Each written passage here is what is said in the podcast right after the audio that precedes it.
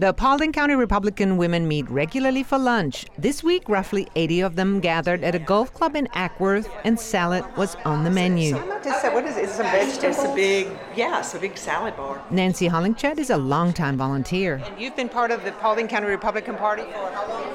Over 25 years. so you've seen it all.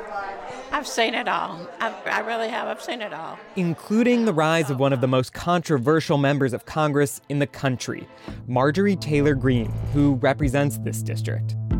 Greene has deployed violent rhetoric against her political opponents and is a prominent spreader of false claims about the 2020 election. She's been kicked off committees in Congress, and now she's facing challengers from both parties, including Republican Jennifer Strahan. And there are too many serious issues at stake to not have a serious representative who's here to, to serve, right? Not just be a social media celebrity. Even though her opponents have raised a lot of money, Greene is the favorite by far. I met Lisa at the front desk checking in guests. I like that she speaks for us. She's not afraid to stand up to anybody in Washington, which is nice. An hour and a half away in Atlanta, a small group of voters is challenging Marjorie Taylor Greene's candidacy in court. Marjorie Taylor Greene fomented an insurrection on January January 6th. She's a danger in office to the entire republic. That's Ron Fein. He's a lawyer for the nonprofit that brought this challenge called Free Speech for People.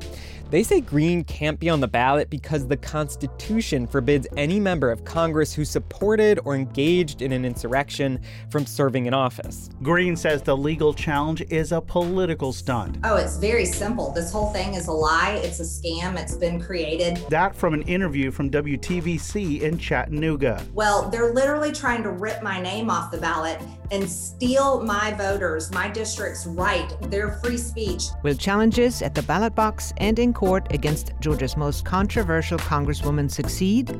I'm Susanna Capelouto, politics editor at WABE in Atlanta. I'm Rahul Bali, politics reporter for WABE. I'm Sam Gringlas, also a WABE politics reporter. Our co host Emma Hurt is away this week. And this is Georgia Votes 2022, a podcast about the 2022 midterms from WABE. I vote because it's a privilege. I vote it's a duty, because I want to make an impact. I vote because I want leaders who care about voting my future. is the gift of so freedom. voting matters to me because I believe there is value in my voice. Susanna, you went to that Republican women's luncheon in Acworth this week. Uh, did you try the salad? I didn't eat, but the salads looked good. They had a nice variety of all kinds of, like, you know, there was a potato salad and some kind of noodle salad, and I think a Waldorf salad, which mm, very lunchy. I think very women's lunchy. It was great. But, you know, these days, these political women's groups all across the state, they get a lot of visits from candidates and really a front row seat to the campaigns. And on this day, when I went, Jennifer Strahan was there. She's a Republican who's challenging Marjorie Taylor Greene. She does think there's an opening for someone like her with Republicans in the district who want representation and compromise. But she definitely has an uphill battle here. There are also, uh, I think, three or four more Republicans running to try to unseat Greene in the primary. Okay, so beside the salads, um, did you meet anyone interesting in Acworth? I spoke to one voter at the luncheon. We heard her at the top, Nancy Hollingched. And uh, yeah, she's been with the party for a long time, really knows the local sentiment. And when I asked her about all the controversies around Marjorie Taylor Greene, she had a really good assessment about Greene's popularity in the district. I know a lot of people are tired of just Washington, and that's why they went after her. But she's my congresswoman, and so I do support her, and I don't like what they're doing to her in Washington. I don't think anybody does, and I wish they'd really stop because that really does galvanize people more towards her. The more the Democrats do it, you know. And so if we did want to take her and put somebody else in there, it's, it's going to make it even harder to do.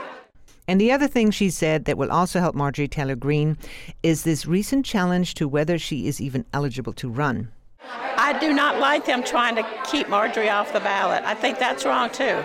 And that, that's something that the citizens here don't like. And they will go even more towards her. They just don't understand. They're, they're galvanizing her district more to her.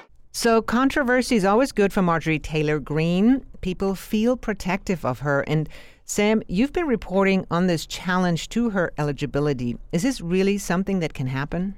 Maybe, probably not. Uh, at least what happens next is Greene is going to testify in front of a special law judge today, Friday, and that judge will then take in all of the legal facts and make a recommendation. That recommendation then gets kicked up to the Secretary of State, who gets to make a final call. However, that call isn't really final. This decision, no matter what, is likely to be appealed up to an even higher court. There's not a lot of time left for all of this to play out. I mean, remember the primary election is May 24th. Greene is already on the ballot for that primary. Even if she does stay on the ballot, she is going to end up testifying under oath on Friday and potentially in higher courts moving forward about her alleged role in the January 6th riot. That's something that the public will certainly be interested in. Um, her constituents, Democrats and Republicans who are investigating the insurrection in Congress. So, again, maybe this isn't going to have a huge effect on whether she is elected to Congress again, but for people who are very interested about what happened in the days leading up to January 6th and who was involved in it, there could be some interesting information coming out as part of this process. All right. Well, also this week we found out that one of Greene's Democratic opponents amassed a good bit of money. But this is not a good district for Democrats at all, is it, Rahul? I think that's the reality. You know, when when when people talk to me about the numbers that are being raised, and, and some of them are incredible by Democrats, is the district is Republican. So the old 14th district is 75% Republican. Yes, they did draw in some of Cobb County, Austell, Powder Springs that came out of David Scott's district, but the district is still 69% Republican. So the numbers are really against Democrats. And and yes, again, incredible amount of money being raised, but the challenge to Marjorie Taylor Greene is in the Republican primary. And I think we should know too that this district is actually one of the most red in the whole country. I think it voted for Trump by almost 50 points in 2020. And no matter how much money these candidates get, I think one of the leading Democratic contenders, Marcus Flowers, has raised over $7 million. That might not matter very much. I mean, something we saw in recent elections where Democrats who are looking to flip seats, whether it's the Senate or the House, raise boku amounts of money, and it still doesn't translate into a victory on election day. You can only overcome so much with money. Mm-hmm. So Donald Trump won the 14th congressional with 74% of the vote. It would be around 69% of the vote with the newly drawn district. So this is a strongly Republican district. It's also more white than a lot of the rest of Georgia. Here are the numbers it is 68% white, it is 14% black, it is also 13% Hispanic. Remember, because the Dalton and the Mills there. And there are also a significant number of educated voters who work in Chattanooga but live in North Georgia. Mm-hmm. Which is why we had at the top of the show Marjorie Taylor Greene doing an interview with a Chattanooga television station. Yeah. Yeah. Let's leave the 14th district and head east, where the Rivian electric vehicle plant is becoming a surprise campaign issue. This is the new development that Governor Brian Kemp has lured to Georgia with the promise of big economic incentive packages. For Kemp, this is a major job creator and could make Georgia a player in the electric car industry, but former Senator David Perdue is using it against him. Rahul, what's his argument here? So, on the campaign trail, David Perdue is, is making a twofold argument. First of all, the lack of community involvement, which which we'll talk about here in a minute from the from the first Rivian hearing that the people, especially in Morgan County, but also in, in Walton, Jasper, and Newton, feel like this was just dropped right on top of them. The other argument that he's making is is one of those Republican boogeymen, George Soros. George Soros is an investor, a partial investor in Rivian. And so, you know, George Soros is a is a great boogeyman, and he's connecting those two, making the argument that the state of Georgia, in that incentive package, we don't have the details on it, is giving money to George Soros. And you say Republican boogeyman because George Soros is a major Democratic donor. He's also Jewish, and there's this kind of trope that gets put out about him that ties, you know, him to globalist or elitist people who are dangling the purse strings to, uh, you know, manipulate policy in our country. So this is a trope that we see trotted out by right-wing folks, both in the United States and abroad, in a place like Hungary, which is led by a, a far-right Prime Minister Viktor Orban. And Rahul, you, you went to a public hearing in Monroe this week. Set the scene for us. So to set the scene, I, I want to go back a little. You know, the big Rivian announcement was kind of first. We started first hearing about it in November, December. The governor makes this big announcement right next to the state capitol. He's got the big Rivian trucks. The plant, you know, is proposed to be built between Atlanta and Augusta, uh, in the area of Morgan and Walton counties, right on that line. And then in February, we were starting to hear, you know, the local government's getting a lot of flack about this. So the state of Georgia stepped in and took over the zoning and planning process. So what happened on Monday was the first of those state hearings, and it was held at Athens Tech in Monroe. Uh, about 70 people in there, and and just about every single one of them uh, was there to be against it. What underlined everything was the frustration of local people. They feel like this was just dropped on them. It was no local input. Here it is. And one of the people who spoke out was Pam Jones, who who lives in Rutledge, and she just she you'll hear she talked about how she found out about it back in December. The first we heard of this, thanks to y'all or whoever, was in the end of December when I was sitting at home, a nurse recovering from long haul COVID. And I was sitting at home and I saw my governor get on TV and say, Rivian, 2,000 acre plant is coming to Rutledge, Georgia, and it's a done deal. So you heard those final words from her. It's a done deal. And that that is the other big thing that I got from people there. They feel like this is a done deal, that these hearings are for show. There could be a few changes, but that's kind of the vibe. And and so what's important here is David Perdue is trying to jump on this. Here's the question that I keep asking. Is this going to change just a handful of votes in that area? And that's still important because with Governor Kemp trying to stay above 50%, he can't afford to lose too many votes. I mean, Walton County is a Republican rich area of voters, mm-hmm. but the real question is how many votes could you lose there? And can David Perdue make this a bigger argument around the state? Or will people really care about Rivian? That's the big question when you talk about the campaign. And we should say 50% because in order to avoid a runoff contest later in June, a candidate needs to hit that 50% threshold. Mm-hmm. And I would like to just say one reason there couldn't have been anything prior to this announcement is because Georgia lawmakers passed a law where any economic development can be completely happening behind the scenes without public scrutiny. Any development with economic development is not subject to open records at all. So this idea of this was dropped on us, there is no other choice, no other way to do these large developments. And just to zoom out here for a second, I want to dive in a little bit more to what Rahul was saying about is this something that's resonant just in these communities or statewide? I mean, Rahul, what do you think are the broader themes that you could pull out of a very specific local debate like Rivian? Is it like elitist insider policymakers who are making decisions to benefit business interests and not, you know, small communities? Like what is the bigger theme that Perdue is trying to pull out here? So in the Walton County GOP meeting a couple of weeks ago when I saw David Perdue on the campaign trail, he he was almost making a local control argument of, you know, you're you're not letting the locals make these decisions, whether it's Rivian or whether it's Buckhead City. The, it, it, he actually did those back to back in his stump speech in, in Walton County.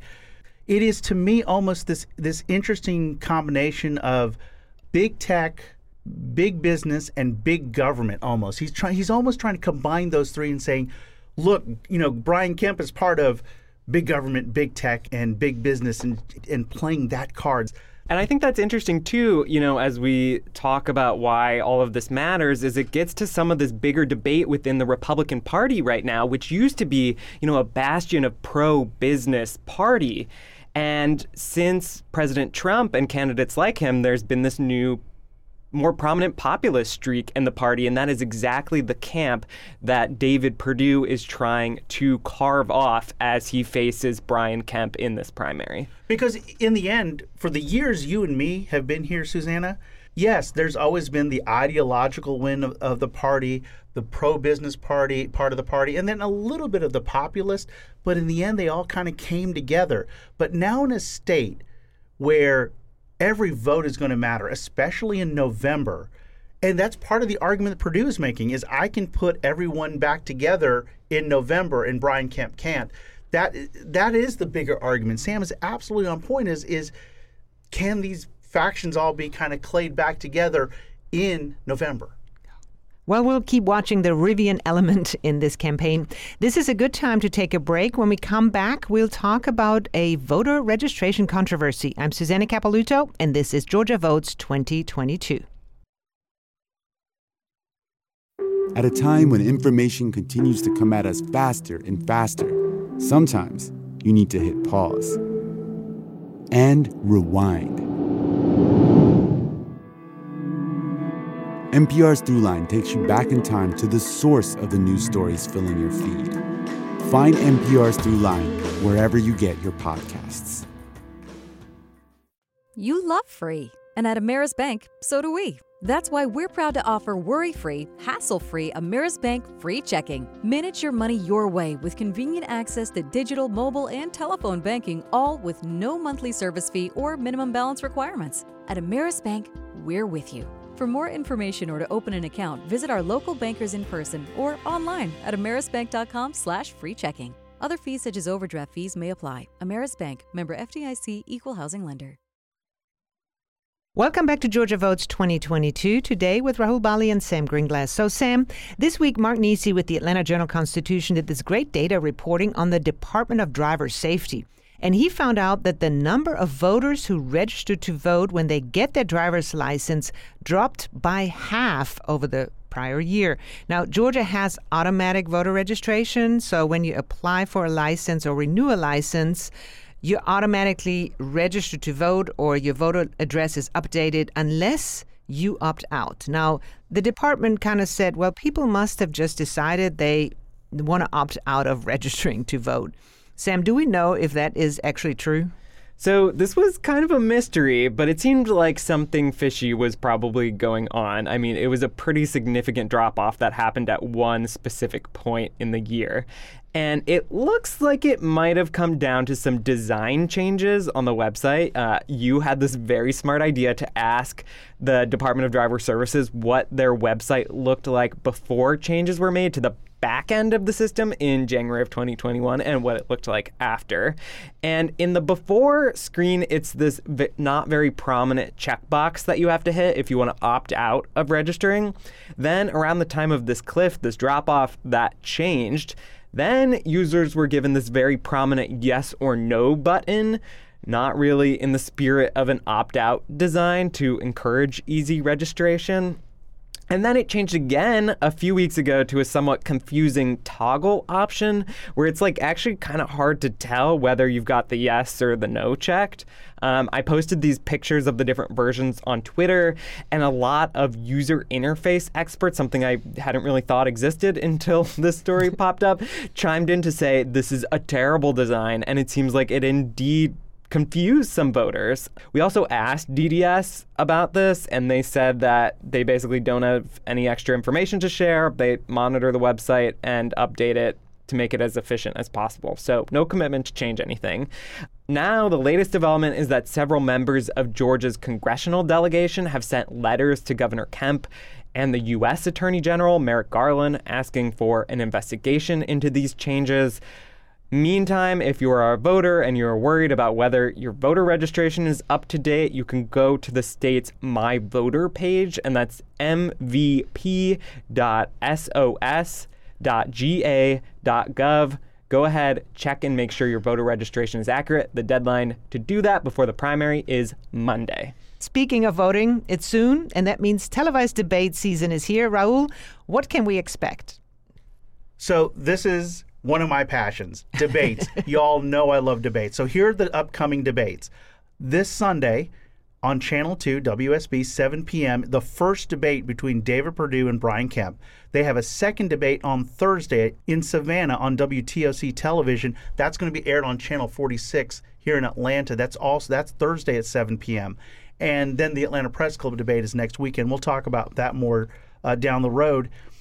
I talked to the two campaigns and like what are they going to focus on? A lot of the things we've talked about David Perdue, you're going to hear again. You're going to hear that Brian Kemp allowed the elections to be stolen. You're going to hear about crime, immigration, Buckhead cityhood, Rivian, state income tax. So you're going to see, you're going to hear a lot of those things. You may also hear some topics you haven't heard yet. So that's kind of what I'm going to be keeping an eye on. Is is what else David Perdue may be rolling out. Also, kind of the same thing I'm hearing from the Kemp camp that they may have something new up their sleeve as well. But the Kemp people are going to focus on their record, reopening Georgia early. That's going to be definitely one of the things they want to talk about.